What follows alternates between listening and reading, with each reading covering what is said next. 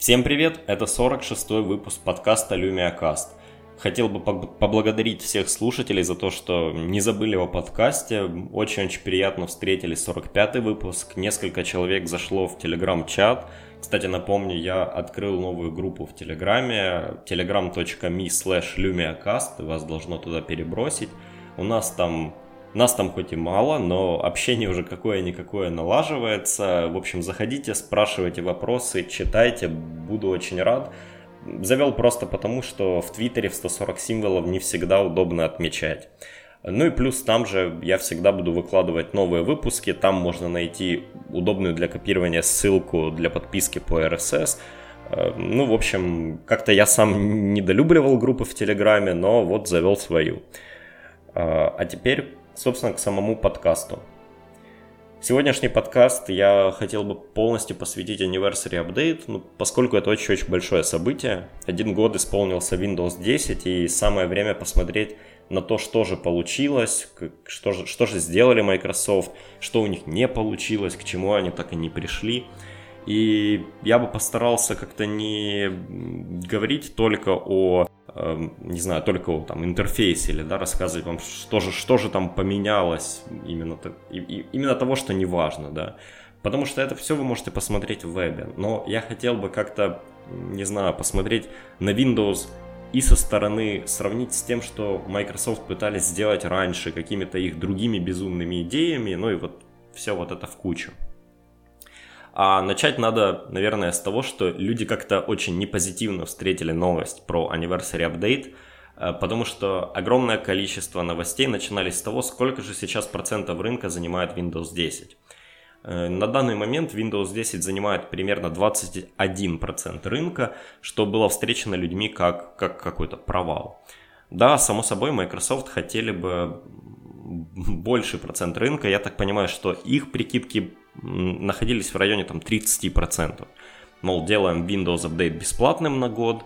Понятное дело, корпоративные клиенты не обновятся, потому что у них либо платная Windows, либо же у них там сисадмины запретят – но обычных людей мы переманим. Скорее всего, так думали Microsoft, но за год они смогли набрать базу всего в 21% рынка. Можно сказать, что это, блин, какой-то провал, но давайте вспомним, что это 21% от 89%, э, которые они занимают на рынке ПК. То есть какая-нибудь там пятая часть населения людей, которые пользуются компьютерами, используют Windows 10. Причем, как показывает практика, это, ну, скажем, активные пользователи. Это не просто там какие-то древние ПК, которые вообще еще на XP стоят в Китае, или там, не знаю, старые рабочие станции на Windows 7. Это достаточно прогрессивные люди, ну, потому, просто потому, что, например, количество пользователей, которые используют Windows 10 для Steam, оно перевалило количество пользователей, которые используют Windows 7. Ну, просто потому, что для Steam и, не знаю, для игроков важен новый DirectX в каком-то смысле. Если у вас действительно мощная игровая тачка, то это имеет смысл. Многие люди ставят Windows 10 для DirectX, потому что они хотят использовать его там для VR, например, и еще что-нибудь такое. Ну, игроки это в принципе отдельная каста, да, и не будем на них опираться. А, ну, для меня лично Windows 10 стало намного удобнее, чем Windows 7 на работе, на рабочей машинке, просто потому что я смог заменить VM-плеер, которым пользовался раньше для виртуалок, на встроенный Hyper-V менеджер. При этом Hyper-V у меня висит на отдельном рабочем столе, куда я даю доступ э, стажеру, чтобы он работал там. Сам я работаю в этот момент на своем рабочем столе, и мы с ним никак не пересекаемся на Windows 7 для этого мне бы пришлось, наверное, 2-3 каких-то тулзы поставить, еще что-то такое, ну вот для такого шейринга ресурсов. А здесь я это делаю, в принципе, из коробки. Ну ладно, я тоже еще странный человек, можете сказать, это вся фигня. 21% это в основном просто продажи компов, которые вот вышли в этом году на этой iOS и, и все такое. Можно, можно в это не верить, скажем так, и все равно думать, что это провал. Но интересно, что продажи Windows можно сравнить с продажами Android, про которые же никто не говорит, что это прямо провал. Ну, кроме фанатов яблочной техники, которые говорят, что продажи Android это жуткий провал. Хотя лично мое мнение, что у Android в плане продаж есть свои проблемы. Главная проблема в том, что они никак не могут убедить людей покупать более дорогие устройства. Но это не проблема людей, это, да, это проблема компаний. Если сравнить проценты рынка Windows, Windows, в целом Windows, да, десятки, семерки, восьмерки, 8.1, то они очень сильно напоминают проценты рынка Android. Сейчас самая популярная версия Android до сих пор KitKat 4.4, 32%, ну как бы, которую можно сравнить, например, с Windows 7, да, первый такой стабильный Android, потому что до того, ну 4.0 тоже был неплох, но все равно как-то он хромал 2.3, это было самое-самое начало, это как Windows XP. После Android, Android KitKat идет Lollipop 5.1 и Lollipop 5.0.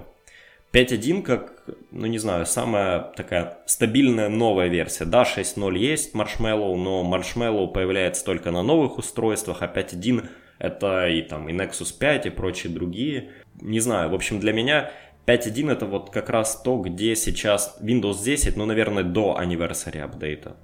Ну или возможно Windows 8.1. То есть да, проценты я вам наврал, проценты не совсем совпадают в прямом смысле, ну, как бы нету такого, что после вот KitKat сразу идет Marshmallow. Идет сначала Lollipop, потом Lollipop 5.0, как, не знаю, Windows 8.1, Windows 8. Потом Jelly Bean 4.2, я не знаю, с чем его можно сравнить, с Windows 7 Service Pack 1 или с чем. И только потом Marshmallow. Ну, то есть в мире Android самая современная операционная система находится на пятом месте с 7% рынка.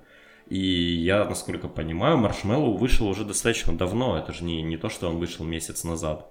Ну окей, Lollipop вышел 5.1 точно, очень-очень давно. И он занимает 19% рынка. Ну, как, собственно, Windows 10, которая вышла, по, сути, год назад. Вот, вот как-то так. То есть, не знаю, можно ли называть Windows 10 провалом. Я не могу назвать Windows 10 провалом, Э, да, хотелось бы иметь хотя бы процентов 30 рынка, ну просто для того, чтобы это выглядело в глазах разработчиков убедительней. Но я все-таки работаю с enterprise рынком, и я вижу, как enterprise рынок обновляется до Windows 10. И ну, в целом для меня, для меня это плюс. Да? То есть те, с кем я работаю, те, с кем я общаюсь, и они, они во многом перешли на Windows 10. А то, что где-то там в каком-то подвале у кого-то стоит компьютер на Windows 7 или где-то какой-то сидит ретроград, ретроград, который не хочет ничего менять просто потому что оно, ну, оно же работает еще до сих пор. Ну, меня это откровенно не сильно заботит. Я рассматриваю это как да, 20% рынка людей обновились. Эти проценты рынка будут расти просто потому, что Windows 7 не продается, а, компьютеры на Windows 7 почти не продаются, соответственно, у человека не будет выбора, он не будет покупать компьютер сейчас на Windows 8, потому что бесплатный апдейт уже прошел. Он будет покупать только компьютер на Windows 10, когда будет его менять, например. Ну или, ладно, в крайнем случае, мы же все знаем, где мы живем. Человек купит компьютер без ничего и поставит туда версию операционки. Я сомневаюсь, версию операционки, которая ему нравится. Или которая будет лежать на торрентах. Ну, по чуть-чуть эти, да, старые торренты с Windows 7 где-то умрут. Где-то у кого-то на диске, конечно же, будет лежать та самая Service Pack 3 Windows 7 или какой там был Service Pack, и вот он ее всегда стабильно будет ставить. Конечно, такие люди будут, но это в принципе неискоренимо, да, нельзя просто всех взять и заставить перейти в одночасье на всем разном железе на Windows 10. И тут, понятное дело, много факторов на это влияют. С одной стороны, изначальный плохой пиар Windows 10. Microsoft, как обычно, в своей лучшей традиции, да, обосрались с пиаром, будем честны. Windows 10 собирает данные о пользователях, хотя я думаю, что и Windows 7 собирала, и, наверное, ну, вряд ли Vista, там тогда еще Microsoft не было таких сильных серверов и каких-то облачных решений, чтобы это все поддержать. Но, думаю, еще с семерки она уже начала это делать. Но в десятке это сказали в открытую, Microsoft рассчитывали на то, что, ну, как бы люди и так понимают, что это все делают, что в Android о них собираются данные, что Mac о них собирает данные, что это не секрет. Но люди, как обычно, не задумываются об этом, да, они не думали, что кто-то о них там реально собирает данные. И тут наложилось одно на другое. Во-первых, много скандалов о том, о, о утечках данных. И сам, не знаю, как это сказать, э, само представление о Microsoft как о такой корпорации зла. То есть это наложилось одно на другое, что сделало очень плохой пиар для Windows 10. А, хотя тут надо понимать, что например, можно было это все подать в лучшем свете. Как сделали, например, Apple, когда презентовали iPhone SE, кажется, после всех скандалов с FBR и прочими, где Apple рассказывали о так называемом понятии differential privacy. Это как раз то же самое, что делает Windows 10. Один в один. А, Apple собирает данные о пользователях, но при этом в эти данные подмешивается часть так называемых мусорных данных. Ну, то есть, например, они берут вашу геолокацию, они берут, скажем, данные о вводе с клавиатуры, а потом еще домешивают левых данных о вашем имейле, ну, которые реально не ваши, они просто автосгенерированы, левых данных о том, кто вы и, и так далее. А у кого-нибудь они именно берут данные о имейле, о э, геолокации, но подмешивают левые данные в ввод клавиатуры. Таким образом, нельзя точно судить, где кто. Да, наложив много данных одни на другие, можно понять. Но вот эта вот куча данных, она есть только у Apple, и только Apple знает алгоритмы, с которыми они эти данные, ну как бы сказать, выдумывали.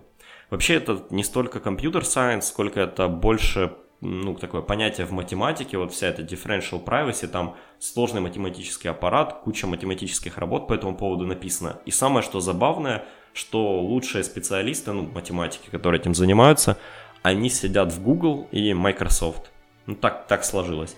Но, как видимо, ни Google, ни Microsoft не смогли до людей донести, что же они там такое делают, а Apple вот в двух словах на одной небольшой презентации смогли. Такая, да, большая разница между Microsoft и Apple, и я надеюсь, что когда-нибудь это поменяется, и Microsoft свои все-таки планы и идеи сможет до людей доносить более кристально.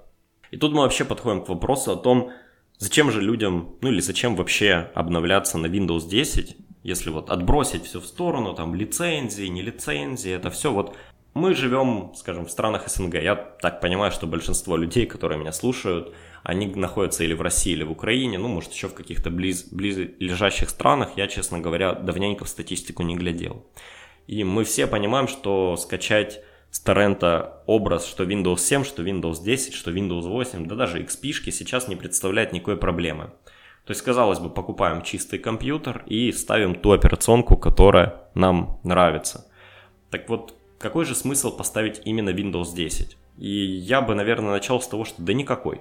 Конечно, каждый решает для себя сам, что для него лучше подходит, для его целей. И вот как раз в недавнем обсуждении чате, которое было за 5 минут до того, как я начал записывать этот подкаст, и мне, к сожалению, пришлось оттуда убежать, мне кажется, мы, мы сошлись на том, что э, не обязательно старая, человек, который использует старую операционку или старое железо, он не производителен. Но, возможно, в глазах того человека, который пользуется, не знаю, более современным железом, или человека, у которого есть какие-то другие задачи, его подход, вот подход того человека, который пользуется старым железом, например, он кажется для него, ну, не знаю, устаревшим. Так, например, для меня, лично для меня, я не говорю ни о ком другом, компьютеры без SSD в 2016 году, ну, не имеют вообще никакого смысла. Я не так давно покупал отцу компьютер, там недорогой ноутбук от HP, чуть ли не на Celeron, да, даже не на Core версии процессоров. То есть это Celeron, 4 гигабайта оперативной памяти, и первый месяц он попользовался ним так. После чего мы заменили ему HDD на SSD, и первое же, что сказал мой отец, он сказал, блин, да я никогда не пользовался компьютером, который работал бы быстрее. И я действительно вижу, как нагрузка с HDD перенеслась именно на процессоры на OZU. Но поскольку отцу не надо там, не знаю, мат-модели считать, и он в Photoshop и в Adobe Premiere особо не работает, это, он чаще работает с браузером и с какими-то своими там офисными документами. Ему вполне хватает даже такого железа. Ну и для меня это показатель. У меня есть ультрабук пятилетней давности дома. Он вполне себе неплохой на Core i3, кажется, тоже 4 гигабайта оперативной памяти. И в свое время это была очень-очень быстрая машина. И, и она не поменялась, она точно так же быстро делает все те задачи, с которыми справлялась 5 лет назад. Беда в том, что другое железо стало в разы быстрее. И не только быстрее, процессоры, процессоры стали энергоэффективными. И, например, тот ноутбук садится сильно быстрее, чем даже мой Surface. И заменив в нем HDD, HDD на SSD, ну, я безумно выигрываю в скорости. Просто в скорости даже обычной работы. не знаю, в скорости того, как, э, как работает Adobe Premiere на нем, потому что он не, нету вот этой задержки, да, подгрузки кучи маленьких файликов с HDD винта. Ну и много других примеров. У меня на YouTube канале есть видео, где этот пятилетний ноутбук с SSD включается на Windows 10, повторюсь, включается быстрее, чем MacBook Air 15 года новенький. Ну вот такой вот парадокс. И если отбросить в сторону железа, ну, например, мы говорим, да, просто о современном компьютере, и сейчас переносимся к Windows 10, то лично для меня очень важно в операционке, ну и в принципе, да, вещами, которыми я пользуюсь, это идея и подход. Размытые понятия, которые для кого-то могут не иметь никакого смысла. Э, но для меня, возможно, как для человека в каком-то смысле творческого, да, для меня важно видеть куда же двигается компания, что же, какие идеи они привносят, да. Например, у MacBook и у Apple это идея того, что все должно быть разделено. MacBook отдельно, iPhone отдельно, э, не знаю, iPad отдельно, TV это отдельная история, да, там со своими какими-то ограничениями и так далее. У Windows это подход того, что все должно быть все-таки вместе. И в принципе каком-то смысле, мне кажется, они правы, ведь большинство софта, которым мы пользуемся на наших там, не знаю, на планшетах, большинство веб-приложений, которыми мы, мы пользуемся в браузере, там, на телефонах и так далее, это просто веб-морда вокруг облака. Очень часто так. Да, понятное дело, есть софт, который, ну, который я бы не хотел запускать на маленьком экране, потому что он действительно что-то там делает, да, это ну, для примера, я не стану на смартфоне запускать Visual Studio и надеяться, что мой проект быстро сбилдит, сбилдится, даже если это будет возможным. Но читать Twitter, да, и делать три Twitter клиента для трех разных платформ я смысла не вижу. Внутри-то все одно и то же, просто интерфейс нужно придумывать так, чтобы он был расширяемым, да, масштабируемым. Подход в, к интерфейсу Windows 10 мне кажется более актуальным, чем, например, Windows 8.1 и уж точно более актуальным Windows 7. Многие мелочи, которые поменяли Windows 10, даже там не визуальные, да, а какие-то э, мелочи, которые даже сложно описать. Но когда вы на них напарываетесь Windows 7 или там в XP еще, например, да, почему бы не пользоваться XP до сих пор, то они начинают вас дико бесить. Я до сих пор помню, как мне нужно было не на моем компьютере, а на Windows ну, на стареньком компьютере, на Windows XP нужно было переименовать огромное количество файлов, ну так уж сложилось. И еще в той версии операционки во время переименования выделялось не только имя файла, но и расширение. И я не мог удобно просто удалить все имя файла, да, потому что я бы удалил расширение тоже, его пришлось бы допечатывать. Ну, казалось бы, мелочь, да, ну чего стоит там подвинуть курсор на пару символов и удалить то, что тебе надо. Но вот эти вот мелочи, они очень-очень сильно влияют на, ну, на вашу производительность. Плюс э, сейчас хотя бы с точки зрения железа, да, у меня Surface. И мне нравится этот подход. Я использую его как производительную машинку, подключив к монитору, и я использую его как планшет, читая комиксы в кровати, да. Эм, я бы не смог этого делать с Windows 7.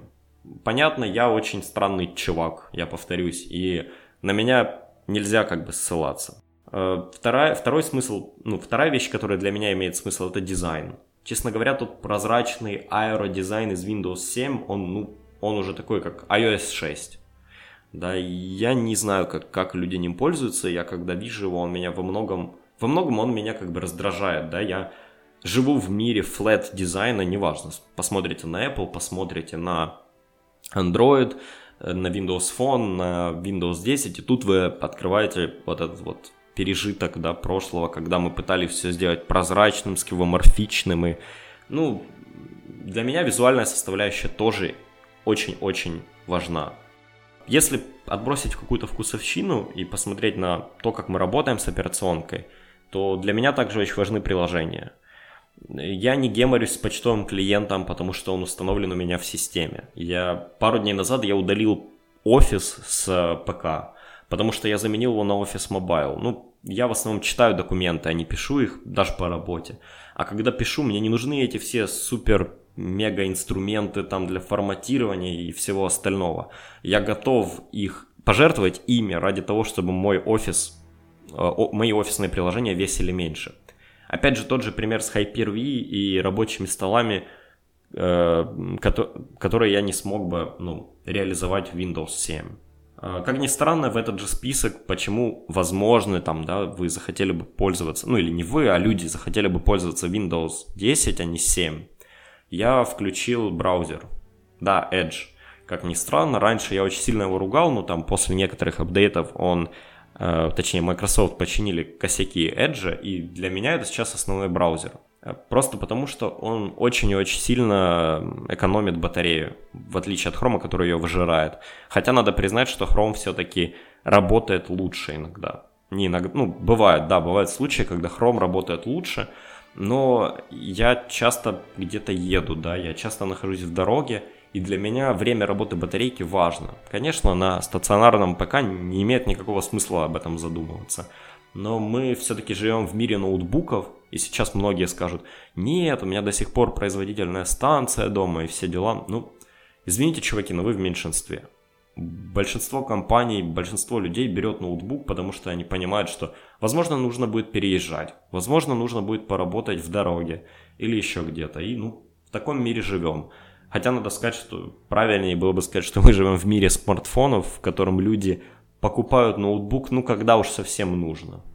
А, связка с Xbox. А, это еще одна причина, почему, например, я пользуюсь Windows 10. А, да, у меня дома есть Xbox, я не, почти не играю на ПК, даже когда у меня был не Surface, а достаточно такой среднепроизводительный моноблок, я все равно играл на нем достаточно мало, Просто потому что, ну, я не хочу думать про видеокарту, я не хочу думать про драйвера видеокарты и прочее, бла-бла-бла. И вообще, я не хочу платить за видеокарту большие деньги только для того, чтобы играть. Да, сейчас с выходом NVIDIA 1060, который стоит 250 долларов, вы можете позволить себе поставить недорогую видеокарту в компьютер и ну, играть с очень-очень хорошей графикой, да, очень-очень хорошими эффектами и прочим в играх. Но, скажем, еще год назад это было тяжело. Нужно было брать какую-нибудь NVIDIA 980, которая стоила баксов 800, а я в этом смысла не вижу. У меня стоит Xbox за 300 долларов. Да, картинка не такая красивая, далеко не такая красивая, как на видеокарте э, в мощном компьютере. Но, блин, она достаточно красивая, чтобы я хотел в это играть. Она не уродливая, она просто не такая крутая, да, ну, окей. И вот эта связка Windows 10 и Xbox для меня решает. Я могу включить Xbox, взять Surface на кухню, пока тут кто-то сидит в комнате, например, да, и я не хочу им мешать, и стримить прямо на Surface. Я могу видеть сообщения от своих трех друзей, как бы это странно ни звучало, из Xbox. Ну и вообще как-то реагировать на то, что там происходит с ним, какие-то ачивки. Я иногда записываю видеоклипы, потом могу показать их, да, вместо того, чтобы просто выгружать видеоклип с Xbox в OneDrive, потом из OneDrive на YouTube и показывать. Я могу загрузить его там встроенный сервис на Xbox и показать на Windows 10 внутри приложения. Да, я мог бы открыть браузер, вбить ссылку, вбить свой аккаунт, перейти куда-то там и, и показать это в браузере, но так-то удобнее, да, и вот это те самые секунды, которые мы экономим. Ну и в целом, я повторюсь, использовать Windows 10, а не Windows 7, да просто так. Я никого не агитирую, не говорю, я просто пытаюсь объяснить, что же для меня конкретно было и есть удобнее Windows 10. Для кого-то это ну, какие-то абсолютно другие будут, да, там три вещи или еще что-нибудь такое. Для кого-то это будет какой-нибудь новый, несовместимый с Windows 7 софт. Я спросил своего брата недавно, он вообще очень-очень придирчивый к софту человек и, и в принципе, ну, такой, он, он любит все сделать не то чтобы под себя, но, но он любит, чтобы все было так, чтобы его не бесило, скажем так. Я его спросил, чувак, а почему мы используем Windows 10, а не вот, ну, Windows 7? Говорю, ну, объективно, вот ты почему? Почему не накатить просто благословенную семерочку с торрента? Что он мне сказал? Чувак, она уродливая, она меня бесит. Говорю, и все это, это в принципе все, что тебя? Он, ну, он задумался и сказал, ну да, в принципе все. Еще, говорит, статус-бар прикольнее у Windows 10 сделан, там, мол, больше информации. Вот хотя бы, хотя бы только поэтому. И каждый, конечно же, решает для себя. Но я как-то очень-очень сильно заговорился, я надеялся этот сегмент растянуть минут на 10-15, что-то меня понесло. Э, я пока еще толком ничего не рассказал про Anniversary Update, потому давайте о нем. Эм, надо сказать, что Microsoft о Anniversary Update сообщила своим пользователям через email, куда добавила, не знаю, ссылку на новые обои с, нин, с Ninja Cat. И, честно говоря, многих они бесят. Меня тоже они немножко выводят. Ну, как-то они, знаете, нарисованы, как будто их кто-то в пейнте за 5 минут накидал. Могли бы лучше постараться. Э, я даже в чатике в Телеграме, это вот еще одна причина туда добавится, написал, что давайте рисовать как кто бы хотел, чтобы эти обои выглядели, и нарисовал версию на сером фоне с зеленым ачивментом из Xbox, где написано «Вы провели один год с Windows 10». А Анастасия Темная, если я не ошибаюсь, ну, в общем, один из слушателей, человек, с которым я раньше вел этот подкаст, нарисовала охерительные обои, я сейчас даже не побоюсь этого слова, они именно охерительные обои с картаной. Так что заходите в чат, там эти обои можно найти. Так что же, в общем-то, нового в Anniversary Update? И тут я начал, начал бы с вступления о том, что у Microsoft иногда бывают какие-то очень странные идеи. А, иногда эти очень странные идеи имеют смысл, иногда эти очень странные идеи не имеют никакого смысла. Для примера можно сказать, например, о Surface Table, да, большом столе, где Microsoft пробовали, как же будет работать там сенсорный интерфейс. Kinect, который был интересной идеей, но какой-то недо, недодуманной, если можно так сказать, до конца, потому что не у всех людей есть дома много места, куда его можно поставить. Производителям игр, ну, разработчикам игр важна точность во многих играх, но особенно в шутерах. И потому Kinect ну, как-то не шагнул дальше спортивных или детских игр, но при этом же Kinect стал чем-то очень интересным для исследователей там и ну, всяких, всяких других областей, в общем. А на Surface Table, например, Microsoft обкатали возможности э, да, работы с сенсором, которые потом перекочевали в, просто в Surface. И, возможно, кстати, в Surface Hub, не знаю. Идеи, которые они подчеркнули из Kinect, Microsoft использовали в HoloLens. И почему я сейчас вообще об этом всем говорю, вот вот этих странных направлениях? Потому что Microsoft иногда делают что-то или пытаются делать что-то иначе, чем все остальные, и об этом можно судить, если посмотреть на Windows Inc. Как-то там, кажется, год назад или чуть больше, Сатью Наделу спросили, а что вы думаете через 10 лет вот из нашего обихода пропадет? И он сказал ручки.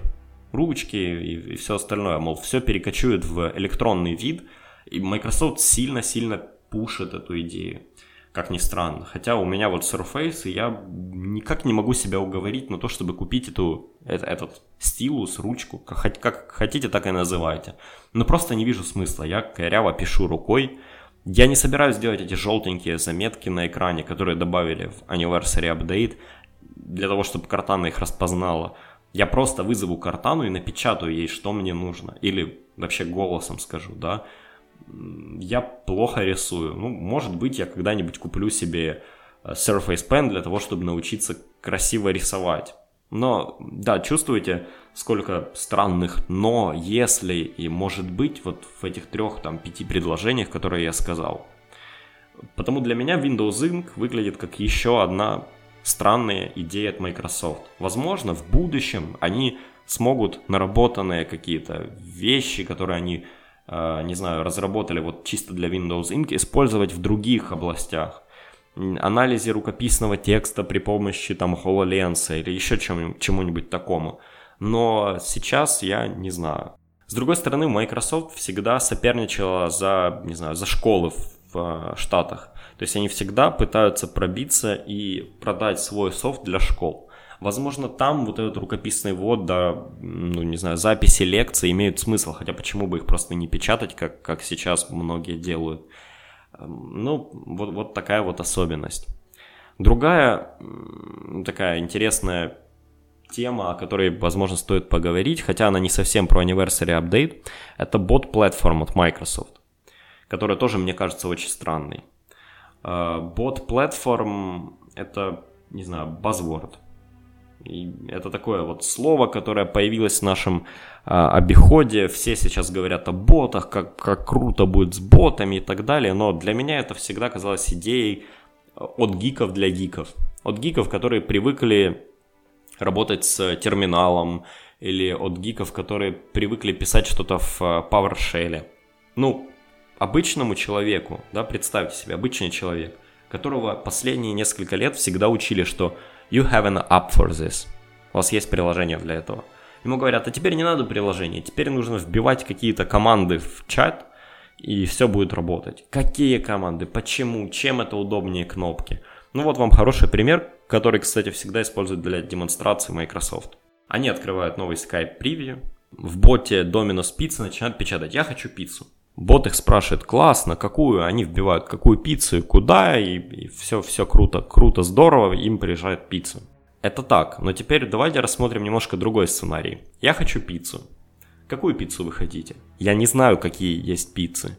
Вот 10 вариантов пиццы, которые есть. А вы не могли бы рассказать мне про третью, пятую и шестую? Третья это там то-то, то-то и то-то, пятая то-то, то-то, то-то, шестая то-то, то-то, то-то. Хм, я передумал, расскажите про восьмую. Восьмая пицца это такая-то пицца и, и там такая-то пицца. Хорошо, я возьму восьмую, две штуки на такой-то адрес. Отлично, пицца уехала. Теперь вот в этом вот диалоге, который я сейчас озвучил, есть просто безумное количество мест, где бот может сломаться. И как только это начнет происходить, этот бот начнет вас бесить. Ну, потому что придется его перезапускать, заново с ним общаться и так далее. И вот как только вот это вот выбешивание вас перевесит удобство бота, а оно перевесит буквально сразу, все перестанут ими пользоваться и забудут о этой идее. Ведь если сравнить с приложением Dominus, я нажимаю на ярлычок приложения, оно открывается, я вижу список из пиц, там, наверное, в колонку по 3, да, и снизу же я вижу подписанные ингредиенты, да, я сразу вижу, с чем эта пицца, и буквально в два клика ее покупаю. Я не печатаю, я не говорю голосом, ничего, я просто три раза жму пальцем на нужную мне, на нужные мне пиццы, а потом говорю заказать. Не помню, э, кажется, в радио Ти кто-то хорошо об этом говорил, что бот-платформа – это хорошая идея, если ваша жена готова получать одни и те же цветы каждый день. Ну, то есть, если вы через бота заказываете цветы, особо не говорите ему что, куда и как, и он все время одни и те же их покупает. Да, сама идея интересная, и реализация очень-очень неплохая. Почему я так говорю? Потому что люди часто вообще не представляют, что такое бот. Им кажется, что достаточно каких-то скриптов в Телеграме набить, и все будет работать. Ну, почему в Телеграме? Потому что там, например, тоже очень сильно пушатся боты. Но нифига. Дело в том, что у вас все равно должен быть бэкэнд, на котором ранится этот бот, и вы через Telegram только подключаетесь к нему. Бэкэнд — это 70%, наверное, всей разработки. Когда у вас есть бэкэнд, уже сделать просто визуальную, ну, визуальное отображение для мобильного там, или для браузера, это не есть большая проблема. Проблема как раз вот та серверная часть, ну или облачная часть, если вы разворачиваете это все в облаке. Потому когда кто-то задумается о том, как сделать бота, ему в первую очередь нужно задуматься о том, как он это все будет обрабатывать. И вот с бот Platform Microsoft дает ему ну, инструменты для этого. Да, это не готовое решение, все равно нужно будет все делать. Но это возможность не держать свой сервер и, например, не покупать отдельный инстанс у Амазона или у Azure и думать, как его сконфигурировать так, чтобы там был бот. То есть это такое готовое преднастроенное решение, которое все-таки вам нужно, с которым вам все-таки нужно как-то работать. Боты очень сильно интегрированы в Skype Preview, прямо отдельная вкладочка для этого есть. И мне очень нравится Skype Preview. Skype Preview, ну, прямо вот это то, как должен был изначально выглядеть современный Skype. Я удалил X86, пока, пока никаких проблем с скайпом я не вижу, и это одна из главных, мне кажется, вещей, которые появились в Anniversary Update. Я все жду, когда этот апдейт выкатят на Windows 10 Mobile, чтобы и там у меня был такой скайп. Так что это очень большой плюс. Если говорить о плюсах и каких-то вещах мало, малозаметных нам, да, ну, мелких улучшениях, которые улучшают, которые, не знаю, не улучшают, а которые облегчают нашу жизнь, то во многом переработали меню пуск. Нет, оно выглядит точно так же, как и было раньше. Но теперь вам не нужно делать лишний клик для того, чтобы увидеть все ваши приложения. Можно открыть все приложения на full screen, чего, ну, как бы как ни странно, но раньше сделать было нельзя, вы могли видеть их только в списке.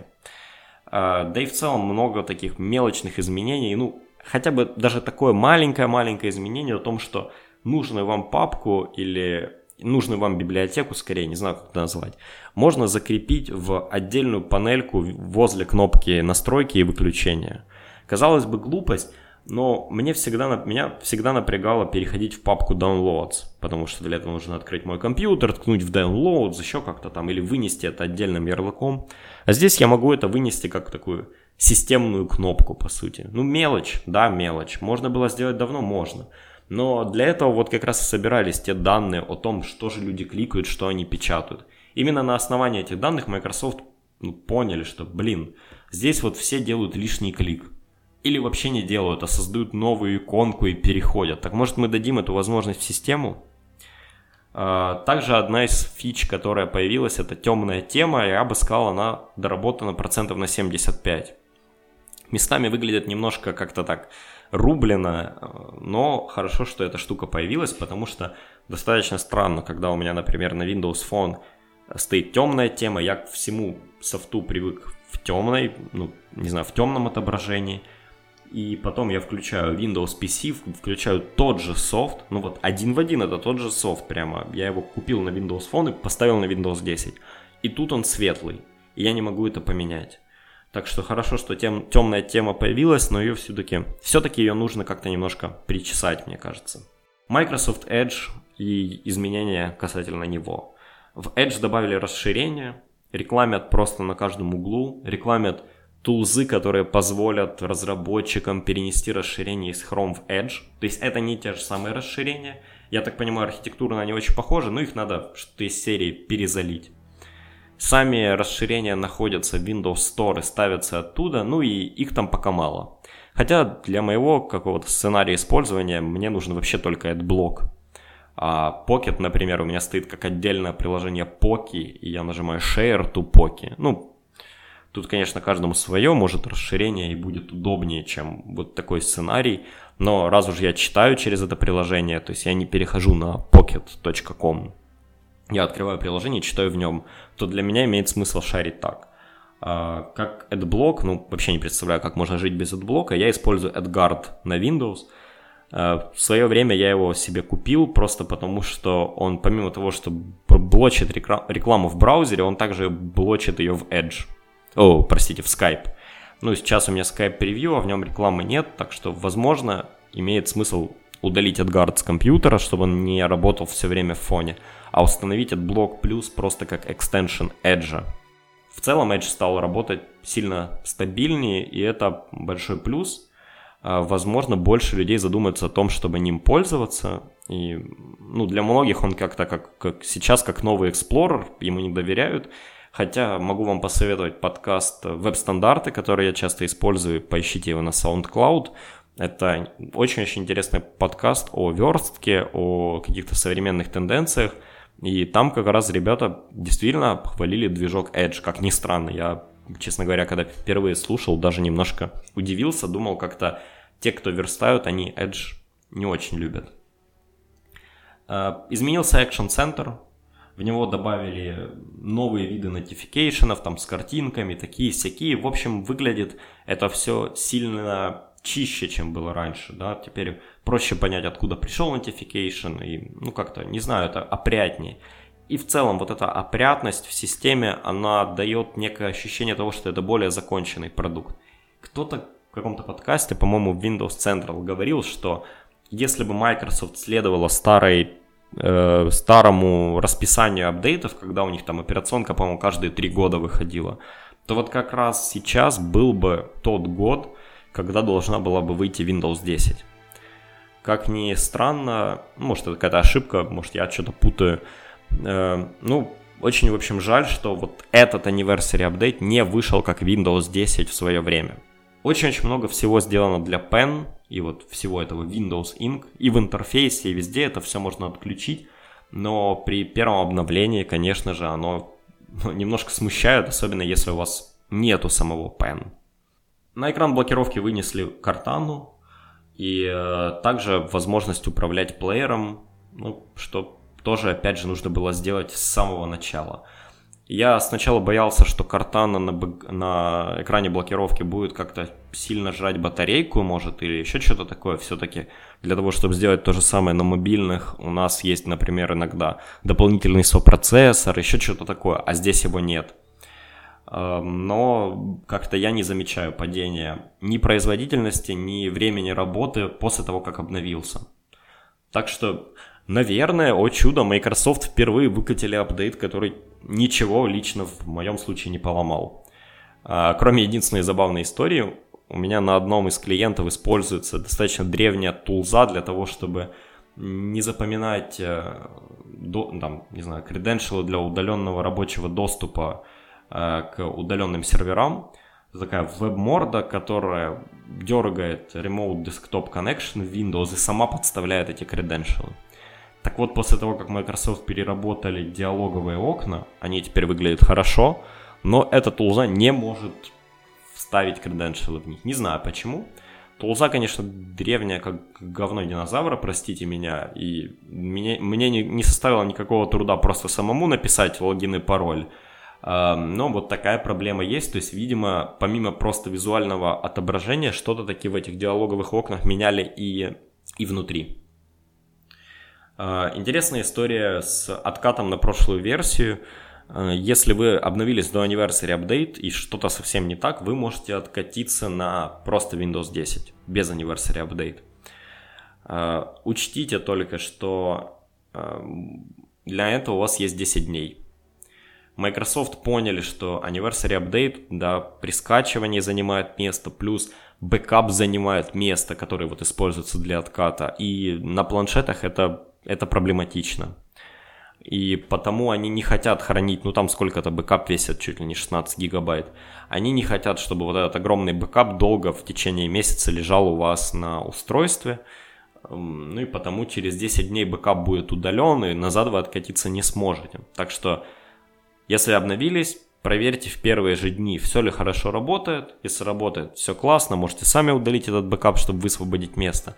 Если нет, откатитесь назад. Хотя я вот 3-4 компьютера обновил, и у меня только положительные отзывы. Кстати, вот тот пятилетний Lenovo, о котором я вспоминал, у него была какая-то, блин, дурацкая проблема. Почему-то звук из динамиков был очень тихий. Ну, видно, какая-то проблема драйвера или еще что-нибудь такое. После Anniversary Update э, он теперь он, он теперь такой громкий, как дурной просто. Очень-очень громкий, то есть, видимо, какой-то либо стандартный драйвер десятки перетер тот кастомный драйвер или... Ну, не хочу думать об этом, честно говоря. Ну, вот пример того, как стало лучше. И это, пожалуй, все о Anniversary Update. Я понимаю, что как-то все очень сумбурно. Я все-таки не вернулся еще к тому, как я, как я раньше вел этот подкаст, и все еще привыкаю снова говорить в микрофон, так что не серчайте. Подключайтесь в телеграм-чат, ссылка будет и в этом подкасте, и вообще везде, где только сможете найти, я эту ссылку запущу, но если на слух, то это telegram.me slash lumiacast. Еще раз всем спасибо, пока!